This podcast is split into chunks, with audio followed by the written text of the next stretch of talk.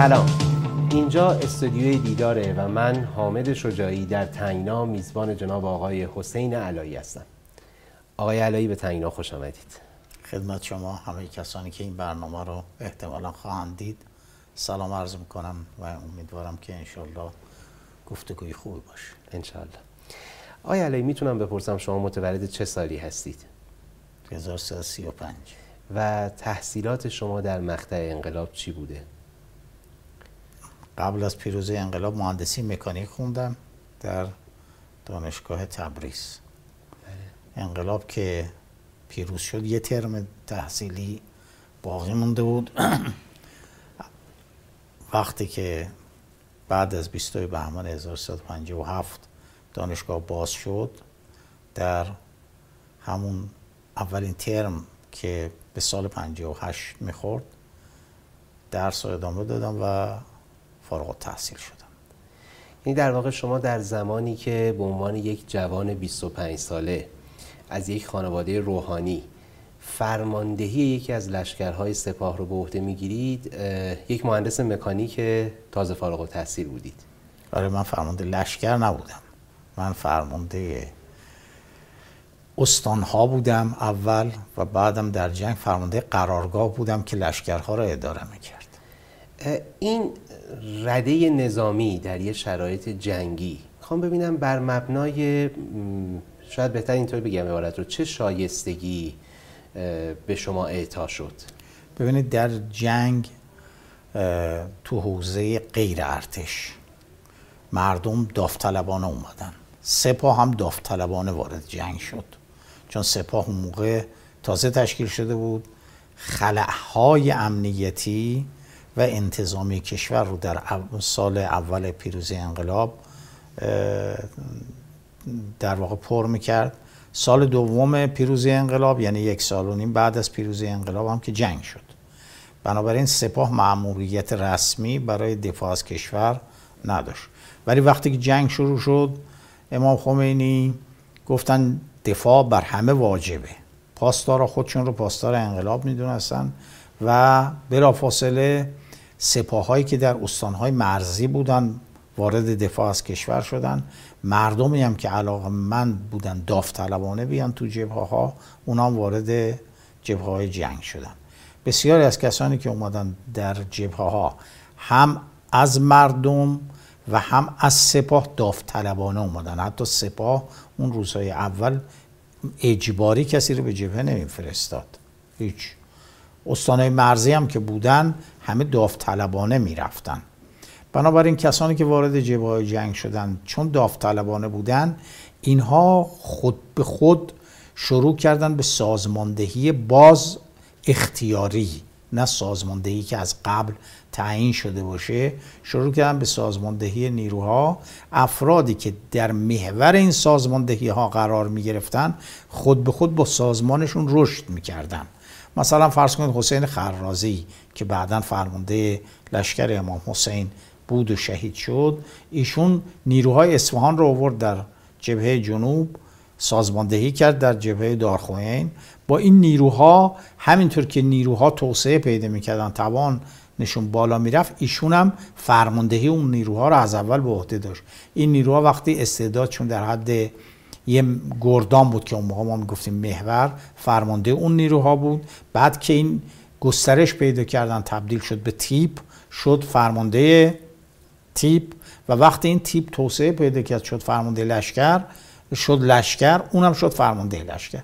احمد کاظمی همینطور مهدی باکری همینطور بسیاری از فرماندهانی که داشتیم به این صورت اینها عملا خودشون بودن که سازمان و تشکیلات راه انداختن و شدن فرمانده.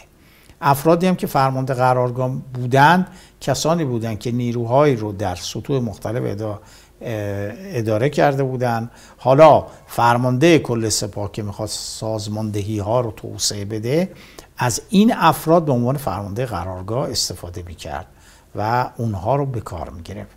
بنابراین در واقع میشه گفت که خیلی در دوره جنگ بسیاری از کسانی که در جبهه ها مسئولیت گرفتن تو حوزه سپاه را عرض می‌کنم. ارتش سازمان و ساختارش فرق می‌کرد. اینا کسانی بودن که به صورت طبیعی اومدن و فرماندهی رده های مختلف رو بر عهده گرفتن. خب این رو من می‌فهمم که شما در واقع یک نیروی مردمی به نام سپاه که به نظر میاد به حال خیلی قابل تفکیک با اون چیزی که بعدا به عنوان بسیج هم ما داریم می‌بینیم نداشته توی اون مقطع جنگ رو. وقتی می‌خواستید راهبری کنید به این شکل در یک ساختار داوطلبی افرادی که قدرت سازماندهی داشتن توی این رده های ارشد قرار بگیرن. اما مسئله اینه که به حال شما در یک موقعیت جنگی هستید در حالی که یک نیروی موازی و کلاسیک به اسم ارتش هم وجود داره و سوال این میشه که افرادی که اسم آوردید که بسیاریشون هم شهید شدن در دوره جنگ به حال دانش نظامی رو نداشتن. اینها راهبری جنگ رو چطور انجام می‌دادن؟ یا خود جنابالی به عنوان در واقع چهره که به حال دانش آموخته مهندسی مکانیک بودید چگونه در واقع راهبری یک نیروی نظامی رو انجام می‌دادین توی شرایط جنگ؟ ببینید جنگ جبهه های جنگ تبدیل به دانشگاه شده بود واقعا. یعنی امام فرمودن که اونجا دانشگاهه کسانی که وارد جنگ می شدن یاد می گرفتن یعنی ما هیچ محیطی رو مثل جبه های جنگ محیط یادگیری نداشتیم. و چون افراد داوطلب انگیزه داشتن خیلی سریعتر یاد می گرفتن خیلی از افراد با جنگ افزارهای مختلف به دلیل نیازی که وجود داشت کار می‌کردن و خیلی متخصص می شدن. به نظر من سپاه که وارد جبهه جنگ شد موازی ارتش نبود. مکمل توانایی های ارتش بود. اگر ارتش توانایی هاش در حدی بود که می‌تونست تجاوز عراق رو دفع بکنه شاید سپاه رشدی که الان پیدا کرد و در زمان جنگ پیدا کرد این رشد رو پیدا نمی‌کرد. عراق با توان بالا به ایران حمله کرد. حتی اگر ارتش زمان شاه که دست نخورده هم بود باقی بود توانی که ارتش عراق وارد جنگ کرد تو حوزه زمینی نیروی زمینی بیشتر توان ارتش زمان شاه بود. در زمان شاه هشت تا لشکرگیران داشت ارتش عراق زمانی که جنگ شروع کرد با دوازده لشکر به ایران حمله کرد. که این توانش هم در طول جنگ دائم اضافه می‌شد. یعنی هیچ موقع این توان کاهش پیدا نمی‌کرد. خب ارتش ما با همون هشت لشکر وارد عمل شد وارد مقابله با ارتش عراق شد به دفاع پرداخت. البته ضعف های زیادی داشت که این ضعف رو در حین جنگ میپوشوند. اون ضعف هایی که ما در قدرت دفاعی ایران داشتیم جواب دفاع در برابر ارتش عراق رو که قدرت های بزرگ هم از او حمایت می‌کرد نمی‌داد. بنابراین سپاه اومد و نقائصی که وجود داشت در جبهه های جنگ و ضعف که وجود داشت رو پوشون نه اینکه به عنوان کار موازی شروع کرد. هر کجا ارتش وجود نداشت نیروهای سپاه و بسیج داوطلب ها می‌رفتن اونجا جبهه تشکیل می‌دادن. اینجور نبود که برن در داخل جبهه هایی که ارتش حضور داشت اونجا بخوان کار ارتش انجام بدن. نه. ما جبهه همون یه طول بسیار زیادی داشت. طول مرز ایران و عراق بیش از 1400 کیلومتره. هزار در این 1400 کیلومتر همه جا میدان درگیری بود. البته درگیری ها متفاوت بود. بعض جاها خطوط پدافندی بود بعضی جاها ارتش عراق تو اون محورها حمله می‌کرد و بنابراین شرایط فرق می‌کرد. به همین خاطر هر کجا که سپاه وارد شد به عنوان مکمل توان دفاعی ایران وارد شد نیروهایی که داوطلبانه وارد می شدن نیروهایی که همه بعدا تحت عنوان بسیج به صورت داوطلبانه وارد شدن اینا از روز اول به صورت شبانه روزی در جبهه بودن یاد می گرفتند من خودم فرمانده سپاه آذربایجان غربی بودم توی عملیاتی داشتیم. یک سروان مال لشکر 64 ارومیه بود. این فرمانده گروهان تانک بود. من به ایشون چند نفر از بچه های داوطلب رو فرستادم گفتم اینا هم تانک یاد بگیرن.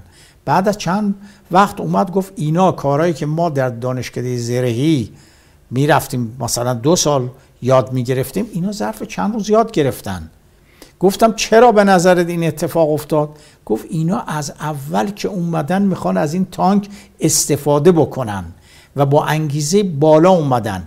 نمیان که یه دوره رو بگذرونن. میان که از این دوره بلا فاصله استفاده بکنن. به همین خاطر کسانی که وارد جبهه می شدن از لحظه اول شروع می‌کردن به یادگیری. خود جبهه جنگم یه چیزایی رو یاد می‌داد. اینطور نیست که آدم درسهایی رو که در دانشکده خونده یا در مراکز آموزش خونده به صورت تئوریک اینها رو بتونه راحت در جبهه جنگ به کار ببره. تا در میدان عمل کسی وارد نشه به طور کامل یاد نمی‌گیره.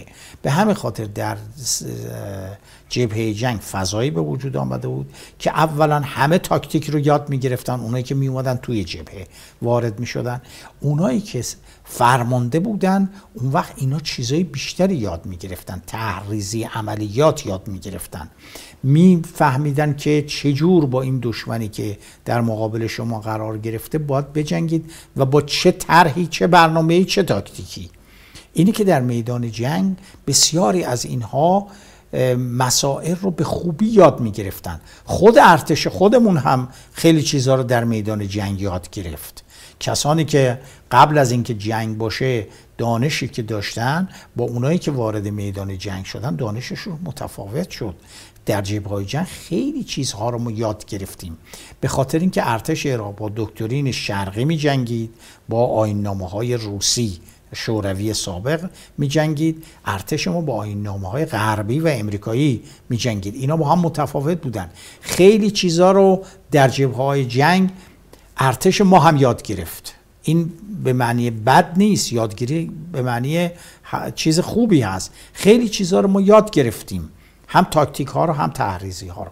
بنابراین به میزانی که جنگ جلو می‌رفت فرماندهان توان یادگیریشون بالا می‌رفت و از میدان جنگ خیلی چیزها رو یاد می‌گرفتن. حالا شما اینو گفتید یاد یه خاطره افتادم. خدا رحمت کنه آج داوود کریمی نمی‌دونم حتما حالا کسانی که اینو گوش می‌کنن شنیدن ایشون بعد از جنگ بر اثر عوارض شیمیایی شهید شد. ایشون روزای اول جنگ فرمانده سپاه در منطقه جنوب بود. فرمانده جبهه جنوب سپاه بود. در اونجا بنیصد فرمانده کل قوا بود. این یا خبرنگاری داشت روزنامه جمهوری اسلامی که با آقای میرحسین موسوی خیلی معنوس بود آقای حسن باغری ایشون خبرنگار روزنامه جمهوری اسلامی بود اول به عنوان خبرنگار رفت تو جبهه ها بعد حاج داوود ایشون رو اوورد و ایشون شد در ستاد قرارگاه جنوب. ایشون رو گذاشت مسئول اطلاعات عملیات. چون آدمی بود همیشه دوربین همراهش بود خبرنگار بود. روح خبرنگار کسب اطلاعات دیگه. ایشون هم اومد تو جبهه ها شروع کرد به اطلاعات کسب کردن از دشمن. هاش داوود ایشون رو گذاشت مسئول اطلاعات عملیات که خیلی هم معروف شد خیلی توانمند بود. بنی صدر اون موقع سپاه رو و نیروهای داوطلب رو قبول نداشت. بنی صدر فرمانده کل قوا بود. می‌گفت که جنگ یک کار تخصصیه یک کار حرفه‌ایه. اینجور نیست که هر کسی از خونش بلند شد داوطلبانه اومد توی جبهه بتونه به جنگه. این کار ارتشه. بنابراین سپاه و بسیج رو با این نگاه قبول نداشت. حاج داود برای که نشون بده که این آدمایی که اومدن اینجا خیلی چیزا بلد شدن یاد گرفتن و اینها توان بسیار بالایی پیدا کردن. یه روزی یه برنامه می‌ذاره در گلف مرکز اون یه جایی بود مال امریکایی بود مال شرکت نفت بود. بهشون گفتن گلف که بعد که جنگ شروع شد اینو اسمش گذاشتن پایگاه منتظران شهادت در اهواز نزدیک اهواز. ایشون اون مقر فرمانده سپاه در جبهه جنوب اونجا بود. ایشون خودش بر من تعریف کرد. گفتش که من به این فکر افتادم که بنی رو یه روز دعوت کنیم اینجا به عنوان فرمانده کل قوا و جریان وضعیت جبهه رو بگیم چون همیشه بنی صدر می‌رفت تو پایگاه ارتش. ما بهش گفتیم که خب یه روزم بیا اینجا سپاه. برنامه ریزی کردیم اومد گفتیم اول دوستان ارتش گزارش جبهه ها رو بدن بعد ما این حسن باغری رو بگیم که گزارش جبهه رو این بده. ارتش به اطلاعاتش به بخش اطلاعات میگه رکن دو. و اومدن اینا گزارش دادن. هاش بود میگه که من وقتی که گزارش دوستان ارتش تموم شد و وضع جبهه رو گفتن. به من صد گفتم حالا دو رکن دورو به ما توضیح میده. منظورم این بود که ما جلوتر اطلاعات کسب کردیم از این چیزی که به شما الان گفتن. میگو حسن باقر پای نقش وضعیت که کالک و اینا کشیده بودن وضع دشمن و اینها رو گذاشته بودن. خب حسن باقر می‌دونید که قیافش جوانتر از سنش بود. به خاطر که ریش درست حسابی در نمی آورد و قیافش خیلی جوان به نظر می رسید می گفت که بنیساد برای خودش تو ذهنش بود چی داره میگه رکن دو رو. معلومه که اینجاش هم نمی‌دونن اینا چیه. میگو حسن باقر رفت و برای بنیصد وقتی توضیحات داد بنیصد یه دفعه دیدگاهش عوض شد. فهمید که این بچههایی که تو جبهه جنگ هستن و داوطلبانه اومدن اینا خیلی روی جبهه مسلطن. چون اینا از نزدیک می‌رفتن شناسایی می‌کردن اطلاعات کسب می‌کردن و بقیه ممکن بود این کاری که اینا می‌کنن انجام ندن. علایه حال منظور اینه که کسانی که در جبهه جنگ وارد می‌شدن از اولین کاراشون یادگیری بود. هم یاد می‌گرفتن هم به بقیه یاد می‌دادن و واقعا اونی که امام فرمود جبهه به دانشگاه تبدیل بشه و شد این توانایی رو ایجاد کرد. بنابراین خیلی از افرادی که در جبهه جنگ اومدن مسئولیت ها رو گرفتن به صورت طبیعی توان حرفه‌ای پیدا می‌کردن انگیزه بالا هم داشتن نیروهایی هم که با اینا کار می‌کردن اونا رو قبول داشتن به عنوان فرمانده. فرمانده در اونجا به دلیل اینکه گذاشتنش فرمانده فرماندهی نمی‌کرد و نبود. قبولش داشتن نیروها به عنوان یه آدم شجاعتر از خودشون برتر از نظر توان حرفه‌ای و فنی و تخصصی. و آدمی بود که از نظر ایمان و تقوامون رو قبول داشتن. به همین خاطر بچه ها که در هر واحدی بودن پشت سر فرماندهشون با خیال راحت نماز میخوندن. یه همچی وضعیتی در جبهه ها وجود داشت. یعنی میفرمایید که از نظر هزینه و فایده این که در واقع دانشگاه باشه جبهه ها موضوع منطقی بوده. من این سوال رو بله بله. بهترین یادگیری در جبهه اتفاق می افتاد خب یعنی اتفاقایی که مثلا توی عملیات های مثل خیبر رمضان محرم اتفاق میفته که خب ما تلفات زیادی رو داریم میدیم. این آیا ناشی از همین نبوده که شاید نیروهای ما چون فکر می‌کنم این ستا عملیات ستا عملیات محوریه که سپاه نقش اصلی رو داشته توش. آیا این ناشی از همون بی تجربگی نمی‌تونست نه. اتفاقاتی که افتاد؟ عملیات ها خوب تحریزی می‌شد ولی طرف ما هم توان بالایی داشت. مثلا خیبر یکی از زیباترین عملیات هایی بود که تحریزی شد. بسیار هوشمندانه تحریزی شد. خیلی خوب عملیات انجام شد. موفقم بود. ولی کن طرف مقابل ما که ارتش عراق بود توان بالایی رو برای مقابله وارد کرد. ما در مرحله اول عملیات توانستیم هم جزایر خیبر رو بگیریم هم تا کنار رودخانه دجله رفتیم. جاده بسر اماره رو نیروهای رزمنده بستن. خیلی عملیات بسیار خوبی انجام شد. برای اولین بار هوا, هوا نیروز پرواز شب انجام داد. اصلا در هوا نیروز پرواز شب اصلا تو برنامه هاشون نبود. اونا ما همیشه وقتی که از اول انقلاب با هلیکوپتر پرواز می‌کردیم یا فارسیش بالگرد همیشه نگران سانست بودیم. چون خلبان ها می‌گفتن به محض اینکه غروب بشه ما دیگه پرواز نمی‌تونیم بکنیم. در عملیات خیبر کلی بالگردهای مختلف ما پرواز شب انجام دادن. خیلی کار حرفه‌ای بالایی انجام شد. عملیات عملیات درستی بود. از تحریزی بسیار درست انجام شد حرفه‌ای انجام شد. ولی ما یک طرف ما بودیم یک طرف هم دشمن. توان دشمن بالاتر بود و قدرت قدرت بسیج امکاناتش بسیار زیاد بود. ارتش عراق قدرت این داشت که ظرف چند ساعت از نظر توان ترابری یک لشکر زرهی رو جابجا جا بکنه. ما خب این طرف این توان رو نداشتیم. از نظر طراحی طراحی ها درست بود خوب بود حرفه‌ای بود. مسائلش البته ما همه عملیات ها رو بعد از عملیات به ارزیابی می‌کردیم می نشستیم نقاط قوت و ضعفش و علت اینکه اون عملیات بعضی محوراش موفق نبوده موفق بوده این عمل بررسی می‌کردیم. ولی از نظر کار کار درست خوبی انجام شده بود.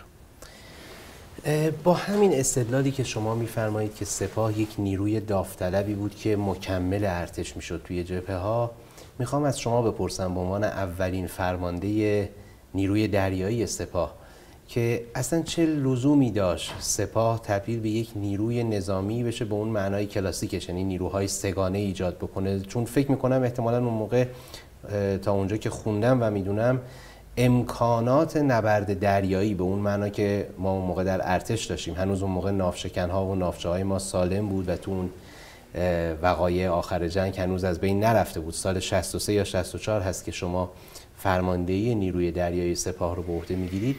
چه لزومی داشت کنار مثلا نیروی دریایی ارتش ما یک نیروی دریایی برای سپاه ایجاد کنیم؟ آیا نمی‌شد مدل همون الگویی که میگید در مورد گردان تانک استفاده کردین در ارومیه؟ مثلا نیروهای داوطلب رو به اون شکل سازماندهی کرد و به عنوان نیروی کمکی در مثال نیروی دریایی ارتش اگر لازم بود استفاده کرد.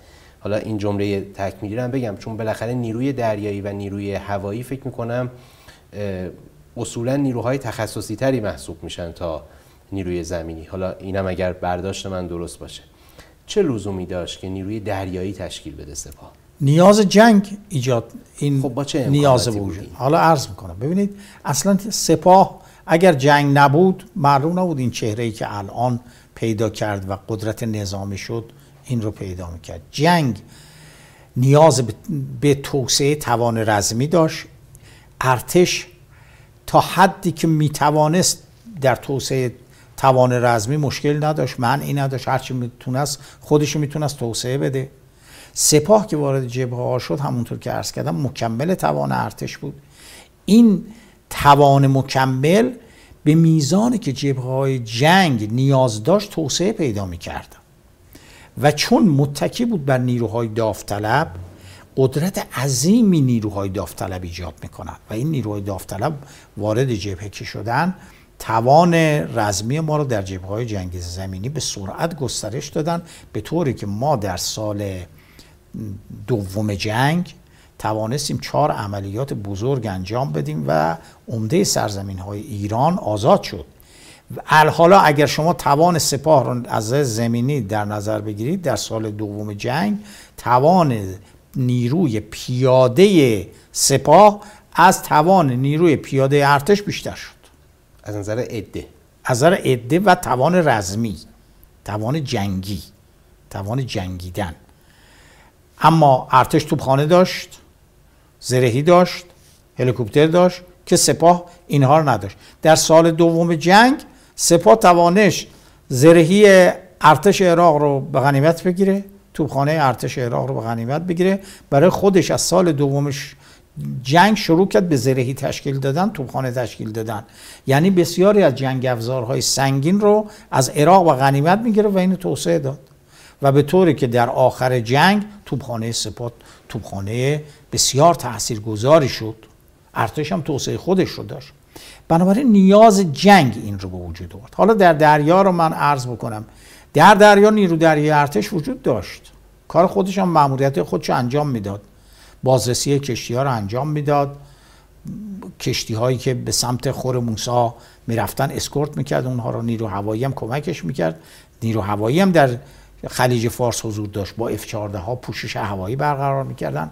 اما مسئله این بود که عراق با کمک فرانسوی ها یک نیروی هوایی جدید رو تشکیل داد در اسنای جنگ با میراش های فرانسوی که با این میراش های فرانسوی توانست یک نیروی هوایی مختص عملیات های دریایی در خلیج فارس ایجاد بکنه.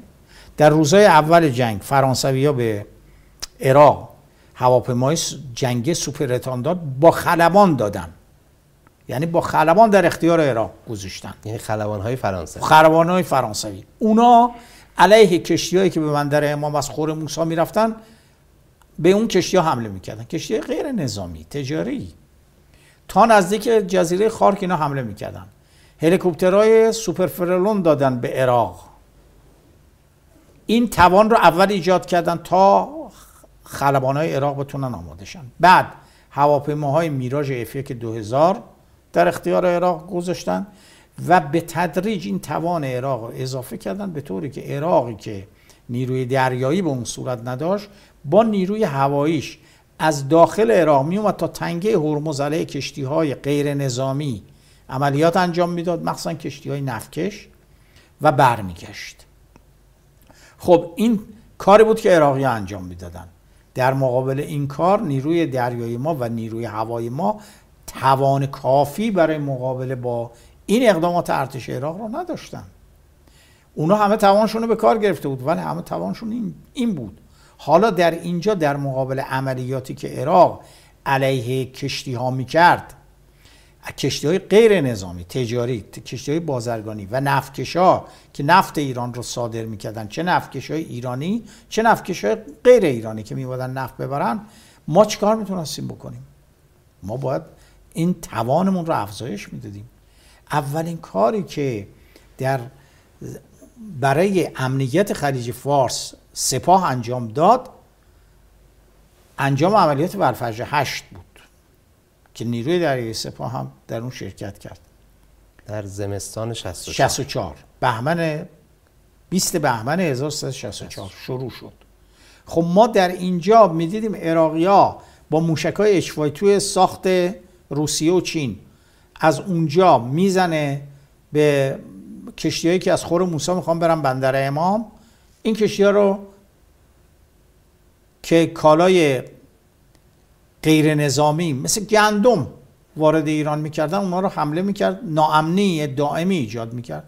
نیروی دریایی ارتش و نیروی هوایی این کشتی ها رو اسکورت می‌کردن. ولی تمام کشتی هایی که اسکورت می‌شدن حمله هدف عراق قرار می‌گرفتن. عراق هم با موشک ساحل به دریا می‌زد هم با هواپیما می‌زد هم با هلیکوپتر می‌زد. خب سپاه اومد چیکار کرد؟ اومد رفت فاو رو گرفت. وقتی ما فاو رو گرفتیم چی شد؟ تمام اون دو تا پایگاه موشکی عراق تو اونجا داشت. پایگاه موشکی که کار حمله به کشتی رو انجام میده گرفتیم. تمام شد. بعدم نیرو دریایی سپاه با کمک لشکر امام حسین از سپاه رفت. اسکله الامیه رو گرفت. اسکله البکر مال عراق رو. اون هم حمله کرد بهش حمله توپخانه ای و آتش زد. تمام شمال خلیج فارس را از عراقی ها گرفت. بنابراین یه قدرت عظیم ایجاد شد. حالا وقتی که عراقی به نفت های حامل نفت ایران حمله می‌کردن تو جای مختلف خلیج فارس ما چیکار می‌تونستیم بکنیم؟ باید عراق رو جلوش می‌گرفتیم دیگه. باید عملیات مقابل مثل می‌کردیم. ارتش نیرو دریای ارتش و نیرو هوای ارتش کارشون انجام می‌دادن ولی کفایت نمی‌کرد. سپاه اومد یه ابتکاری به خرج داد. قایق های تندرو رو به کار گرفت. به طوری که به کارگیری قایق های تندرو یک نیروی دریایی جدید رو برای ایران ایجاد کرد. اونم مکمل نیرو دریایی ارتش بود. باز موازی نبود. یعنی ما هیچ شناوری که ارتش داشت ما از اون نوع شناورا نداشتیم. ارتش هوادریا داشت ما هوادریا نداشتیم. ما اومدیم یه ابتکار جدید به خرج دادیم و اون این بود که یک نیروی دریایی درست کردیم با قایق‌های تندرو با تجهیزات و جنگ افزارهایی که خودمون فهمیدیم چه جنگ افزارهایی به درد می‌خوره. ما موشک هارپون نداشتیم ارتش داشت. ما اومدیم این رو طراحی کردیم و به کار گرفتیم. خب این نیروی دریایی که ایجاد شد یک اصطلاحی در جنگ های دنیا به وجود آورد که امریکایی ها این اصطلاح رو به کار گرفتن عبارت اصطلاح جنگ نامتقارن. ما جنگ نامتقارن توانستیم تئوری جنگ نامتقارن رو ایجاد کردیم و با جنگ نامتقارن ارتش عراق رو نیروی هوایی عراق رو بارها وادار کردیم که حملاتش در خلیج فارس رو به صفر رسون بعضی وقتا عملیات مقابل مثلی که ما می‌کردیم عراق بعد از او بیش از یک ماه دیگه عملیات انجام نمی‌داد. به خاطر واکنشی که ما با قایق‌های تندرو داشتیم. بنابراین نیروی دریایی که ایجاد شد نیاز جنگ نیروی دریایی رو به وجود آورد. و ابتکاری که سپاه به خرج داد این بود که این نیروی دریایی رو موازی با نیروی دریایی ارتش ایجاد نکرد مکمل ایجاد کرد. الان هم مکمله. مثلا پیشنهاد تهیه موشک های ساحل به دریا رو ما دادیم. آیا هاشمی رفسنجانی می‌خواست بره سفر چین. من خودم به ایشون پیشنهاد کردم که شما در اینجا اینا دارن این نوع موشک ها رو می‌سازن. عراق هم دارن. شما که دائم میگید که اگر عراقیا تنگه هرمز رو به روی ما ببندن ما هم به روی اونها خواهیم بس یکی از راهاش اینه که تنگه هرمز 50 کیلومتره. ما این موشک های ساحل به دریا رو بگیریم که 90 کیلومتر برد داره. اینها رو در ساحل تنگه هرمز و جزایر اون منطقه مستقر کنیم. اگر تصمیم گرفته شد تنگه هرمز رو ببندیم با این موشک ها بدون اینکه نیاز باشه ناوی به کار بگیریم یا هواپیمایی به کار بگیریم می‌تونیم ببندیم. آیا هاشمی رفسنجانی رفت و اینو تهیه کرد. و بنابراین ما مجهز شدیم به موشک های به دریا. ابتکارات دیگه هم به کار بردیم که ابتکارش شخصی خود نیرو دریایی سپاه بود. مثلا تا قبل از اینکه تا زمان جنگ اصلا نیروی دریایی ارتش ساختار جنگ مین نداشت. یه تعداد چهار تا ناو داشتن برای مین یابی و مین روبی که اونا هم خراب بود.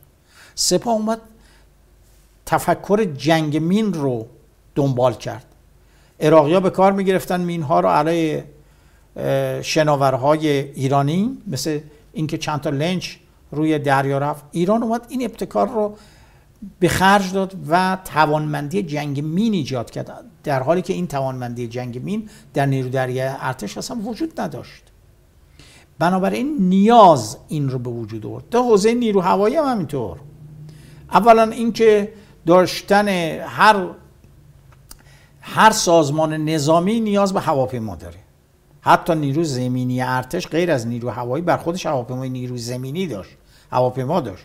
بنابراین سپاه هم وقتی که تبدیل شد به یک نیروی نظامی مدافع باید توانمندی هوایی می داشت اصلا این ربطی به موازی کاری نداره.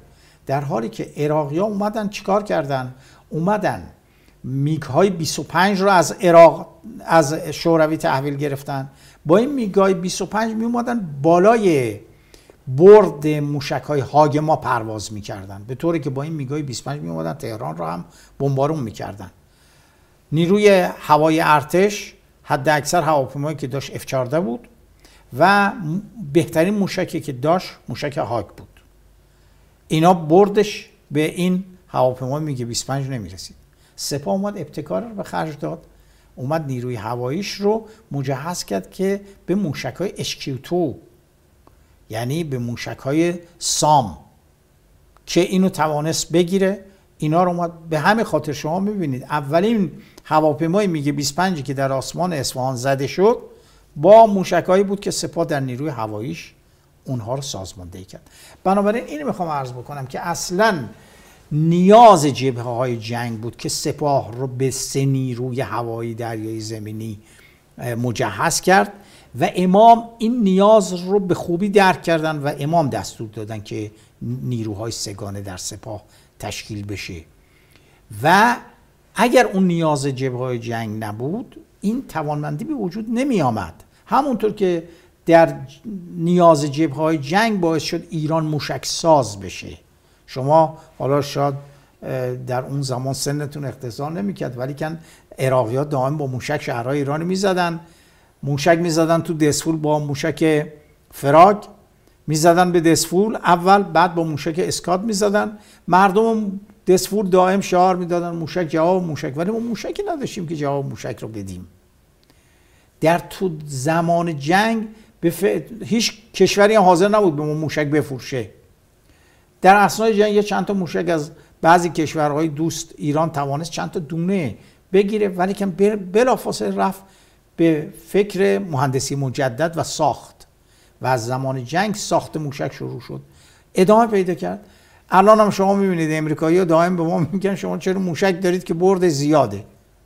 خب شما باعث شدید که این نیاز در ایران به وجود آمد.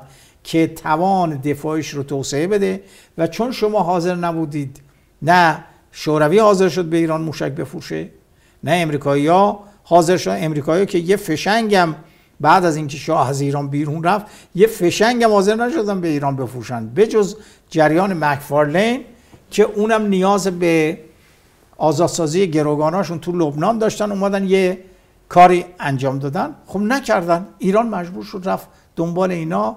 و ساخت موشک رو. الان توانمندی موشکی داره که متکی به خودش هست. بنابراین نیاز باعث چنین حالا من می‌خوام از این مقطع بگذریم و یواش یواش جلوتر بیایم. فقط یه سوال کنم. نیروهای قواس هم زیر نظر نیروی دریایی بودن اون زمان؟ ببینید قواسی یکی از کارهای دریاییه. ولی کن اون قواسایی که در جبهه های جنگ به کار گرفت در اروند رود عبور کردن اون به معنی قواسی در دریا نیست.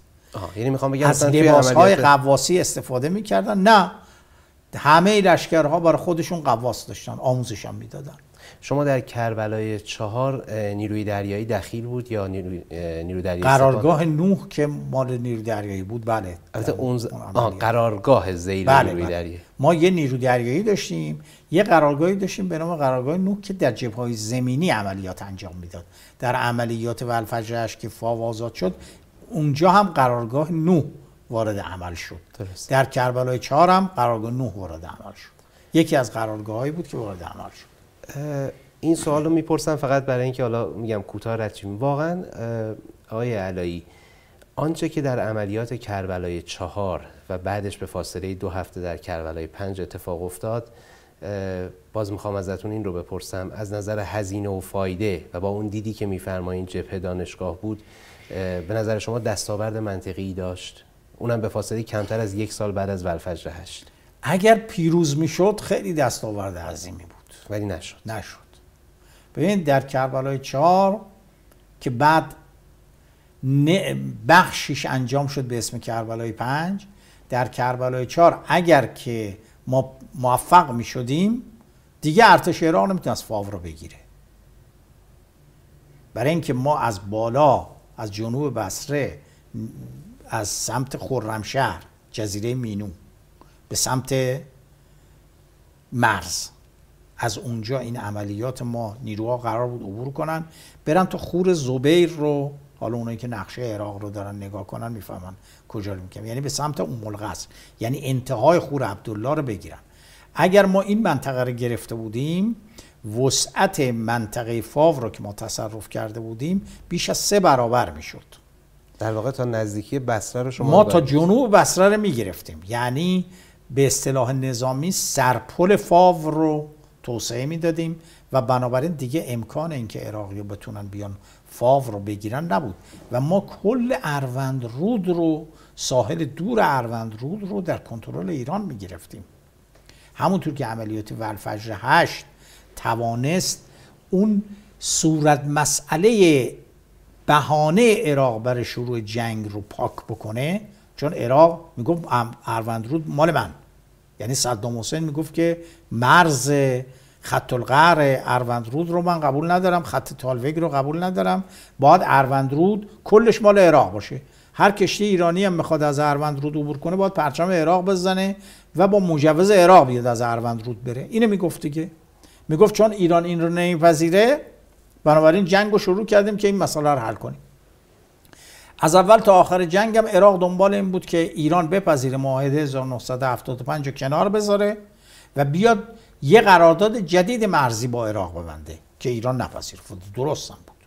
هیچ وطن پرستی وطن دوستی این کار رو نمی‌کنه. ایران هم همین کار رو کرد. اگر ما ما دهانه اروندرود رو گرفتیم. ما از منطقه فاو به پایین کل اروندرود رو گرفتیم. یعنی عراق اصلا در یک وضعیت بسیار بدی قرار گرفت. اگر ما این منطقه هم گرفته بودیم در عملیات کربلای چهار اصلا وضعیت تغییر اساسی پیدا می کرد اگر عملیات کربلای چهار موفق می شد خب خیلی تحول عظیمی در جبهه ها به وجود می اومد واقعا احتمال پیروزی نظامی ایران بر عراق غیر از پیروزی سیاسی پیروزی قاطع نظامی به وجود می آمد ولی خب موفق نشد. خب واقعا با این تفاصیلی که این سالها شده مبنی بر اینکه این عملیات لو رفته بود از قبل آیا امکان این نبود مثلا با یه تحمل و تعنی یا تأخیری همونجور که با دو هفته فاصله شما کربلای پنج رو دارید انجام می‌دید و دستاوردهایی رو دارید که میگید بخشی از دستاوردهای کربلای چاره این رو باز نمی‌تونم ارتباط بدم با اون شاید بی تجربگی که در واقع در نه تجربه ما در اوج تجربه بودیم که این عملیات رو تحریزی کردیم. اتفاقا در اون زمان که این عملیات تحریزی شد در اوج تخصص و تجربه بودیم. عملیات ها خوبم تحریزی شد. ولی که شما جنگ رو ببینید دو طرف داره. یه طرف شما هستید که دفاع می‌کنید و چه یه طرف هم دشمنه که اونم بیکار ننشسته دائم کار می‌کنه. در جنگ شکست و پیروزی با هم آمیخته است. شما نمی‌تونید بگید ما همیشه عملیاتی انجام بدیم که صد درصد پیروز بشه. نه عملیات ها شما برای پیروزی تعرضی می‌کنید و انجام بدید ولی معلوم نیست پیروز بشید. همونطور که الان روسیه به اوکراین حمله کرد امریکایی ها می‌دونستن که روسیه می‌خواد حمله کنه. اعلام کرده بودن. اوکراین هم می‌تونست می‌دونست که می‌خواد روسیه حمله کنه. از قبلم بود. نتوانستن جلو حملهشو بگیرن. با که قدرت بودن. کارهای مختلفی هم کرده بودن. از طرف روسیه هم با که اوکراین در برابرش قدرت نظامی محسوب نمی‌شد نتونست پیروز بشه. نه حالا که تمام ناتو و امریکا پشت سر اوکراینن و تجهیزش می‌کنن و امکانات میدن. همون روزه اول نتونست. در روزه اول نتونست بره کیوفو بگیره و کار رو تمام کنه. نتونست. بنابراین حتی قدرت های بزرگم وقتی که عملیات هایی رو تحریزی می‌کنن برای پیروزی تحریزی می‌کنن در صحنه عمل معلوم نیست چه اتفاقاتی بیفته. ما نمی‌تونیم بگیم هر عملیاتی پیروز شده پس تحریزیش درست بوده و از تمام ظرفیت ها استفاده شده اگر عملیات شکست خورده برعکس این. نه. نه. جنگ اینا رو نداره.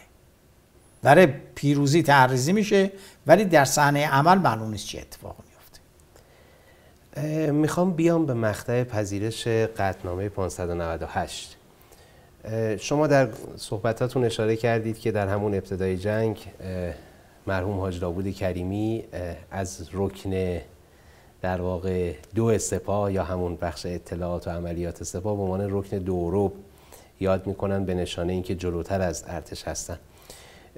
در اواخر سال 66 که به حال کشور دچار بحران اقتصادی هم هست و خب بعد از اون ماجراهای سال 65 یواش یواش در سال 66 ما نشانه نشانه های افول رو می‌بینیم در نیروهای نظامیمون. فرماندهی ارشد سپاه نامه ای رو خطاب به رهبری می نویسن و در اون اشاره می‌کنن که اگر یک سری امکانات که لیست می‌کنن توی اون نامه در اختیار باشه ما سال 71 یعنی پنج سال بعد امکان عملیات آفندی نظامی رو خواهیم داشت. یعنی به نوعی نیاز انگار به یک نفسگیری به قدر پنج سال احساس می شده در عین حال به نظر میاد که در پذیرش قطنامه تردید وجود داشته و حتی در اون نامه معروفی که مرحوم آقای خمینی می نویسند که در سخنرانیشون هم در جمع سران کشور می‌کنن اشاره به این دارن که ممکنه کسانی با شما مخالفت بکنن در پذیرش قطنامه ولی اهمیت ندید و بدانید این فعل حرامه. یعنی مخالفت با این پذیرش علیرغم اینکه مانند نوشیدن جام زهر هست برای من. واقعا موضع سپاه اونجا چی بود؟ آیا تحلیل درستی داشتید از شرایط توان نظامی کشور و شرایط اقتصادی مردم؟ یا اونجا دچار خطا بود سپاه؟ مثلا سپاه مسئول این نیست که شرایط اقتصادی رو بررسی کنه یا شرایط بالاخره شرایط جنگ رو نمی‌تونید منفک از شرایط اقتصادی ببینید. نه کسی منفک نمی‌کنه. سپاه در میدان می جنگه کسی ارتش هم همینطور. فرق نمی‌کنه. اون کسی که در میدان جنگ می جنگه باید به فرمانده بالاترش همیشه بگه ما می جنگیم اون نمی‌تونه بیاد از خودی ضعف نشون بده یا بیاد بگه که شما برید صلح کنید. چرا؟ چون دشمن متوجه میشه. اگه بفهمه اراده جنگیدن نیست بدتر می‌کنه. یعنی موضع ارتش هم همین بود اون موقع. من الان از طرف ارتش صحبت نمی کنم کلا میگم هر کسی که در میدان جنگ هست همیشه باید به رد بالاش بگه من میجنگم. من دفاع می‌کنم. من محکم ایستادم. عقب نشینی نمی‌کنم. حتی در شرایطی که دشمن دست برتر رو داره و قدرت بالاتر داره. اما فرمانده رد بالاتر هست که همیشه باید استراتژی داشته باشه راهبرد داشته باشه و از طرف باید وضعیت خودش و توان دشمن رو در سطح کلام بررسی کنه ببینه تا کجا می‌تونه بجنگه و چه زمانی بهتره که جنگ رو خاتمه بده. وقتی جنگ شروع میشه مهمترین کاری که طرفین جنگ باید انجام بدن ختم جنگه. چون جنگ برای همیشه که ادامه پیدا نمی‌کنه. این که شما در چه شرایطی خاتمه به جنگ رو این مهمترین مسئله تصمیم گیریه که باید در سطح اداره کشور کسانی که مسئول اداره کشورن باید این تصمیم رو بگیرن. کسی که در میدان میجنگه همیشه باید میگه من میجنگم. بنابراین فرمانده سپاه هم همینه. نامه ای که نوشته درست نوشته. یعنی در اونجا آقای هاشمی که فرمانده جنگ بوده گفته شما برای اینکه بجنگه چی می‌خواید؟ شما گفته اینو می‌خواد خب وقتی او اینو میگه حالا رده بالاتره که باید تصمیم بگیره. آیا من می‌تونم این توانمندی رو ایجاد بکنم؟ یا نه؟ و باید در مورد جنگ تصمیم بگیره. به نظرم نامه بسیار خوبیه. چرا؟ چون امام رو به این نتیجه رسون که ما باید جنگ رو تمام کنیم. و امام هم همین کار رو کرد. امام جنگ رو برای جنگ نمی‌خواست. امام جنگ رو برای پیروز شدن می‌خواست. امام جنگ رو برای این می‌خواست که ارتش عراق پیروز نشه. نمی‌خواست بذاره صدام حسین به اهدافش برسه. و این کارم انجام داد. امام نمی‌خواست که معاهده 1975 رو که صدام ملغا کرده بود این باقی بمونه بگه تا ابد ملغا. امام می‌خواست وادار کنه صدام رو که بگه این معاهده رو من قبول دارم. و امام این کار رو کرد. بنابراین تصمیم بسیار حکیمانه امام گرفت. امام زمانی که متوجه شد که امریکایی ها شوروی ها فرانسوی ها اروپایی ها و غیره اومدن پشت صدام که شکست نخوره. به این نتیجه رسید که ما دیگه با جنگ با کار نظامی نمی‌تونیم مسئله رو حل کنیم. باید یه تصمیم دیگری بگیریم. در اوایل جنگ قدرت هایی که حامی عراق بودن و خود عراق می‌خواستن ایران شکست بخوره عراق پیروز بشه. وقتی که ایران اومد و قدرتش رو نشون داد اکثر سرزمین هاشو پس گرفت اونا فهمیدن که این جنگ می‌تونه برنده داشته باشه. ولی برندش دیگه عراق نیست ایرانه. می‌تونه برنده باشه. و اونا نگران این بودن که با یک عملیات بزرگ ارتش عراق به گونه شکست بخوره که حکومت بس در عراق از بین بره. مردم عراق بتونن حکومت خودشون تشکیل بدن. بنابراین در سال 65 امریکا و شوروی یعنی گورباچوف و ریگان با هم توافق کردن که این جنگ نه برنده داشته باشه نه بازنده. مفهومشون این بود که ایران برنده نشه عراق بازنده نشه. مفهوم حرفشون این بود نبرنده نبازنده یعنی این. و الا تا زمانی که عراق احتمال برنده بودنش بود اونا از این حرفا نمی‌زدن که. بنابراین دنبال این بود. امام وقتی که حس کرد ظرفیت کشور برای پیروزی قاطع نظامی به معنی پیروزی که منجر به شکست صدام بشه ریشه این مسئله تهدید حل بشه. وجود نداره تصمیم گرفتن با کار با اقدام سیاسی جنگ خاتمه بدن و کار بسیار حکیمانه کردن.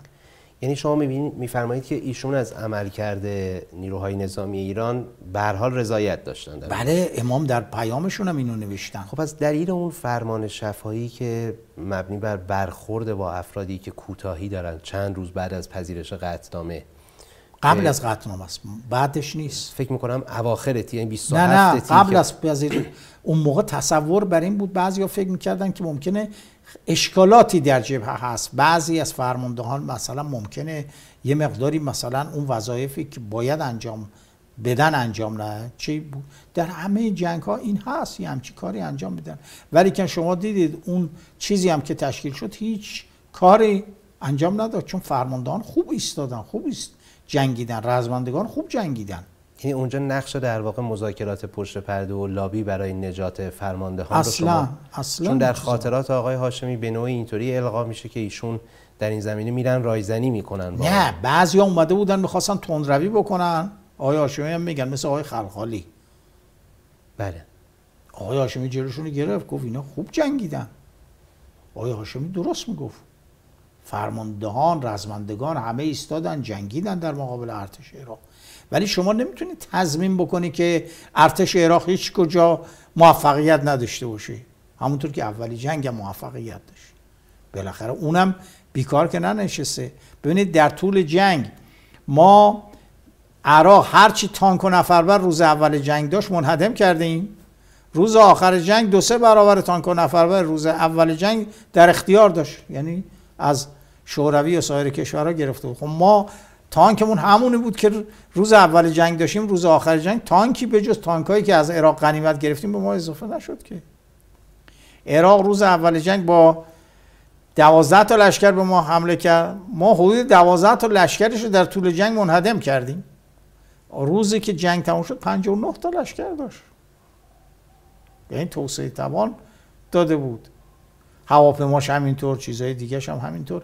بنابراین اونور واقعا کمکش می‌کردن یعنی این عربستان همه پولش پشت عراق بود.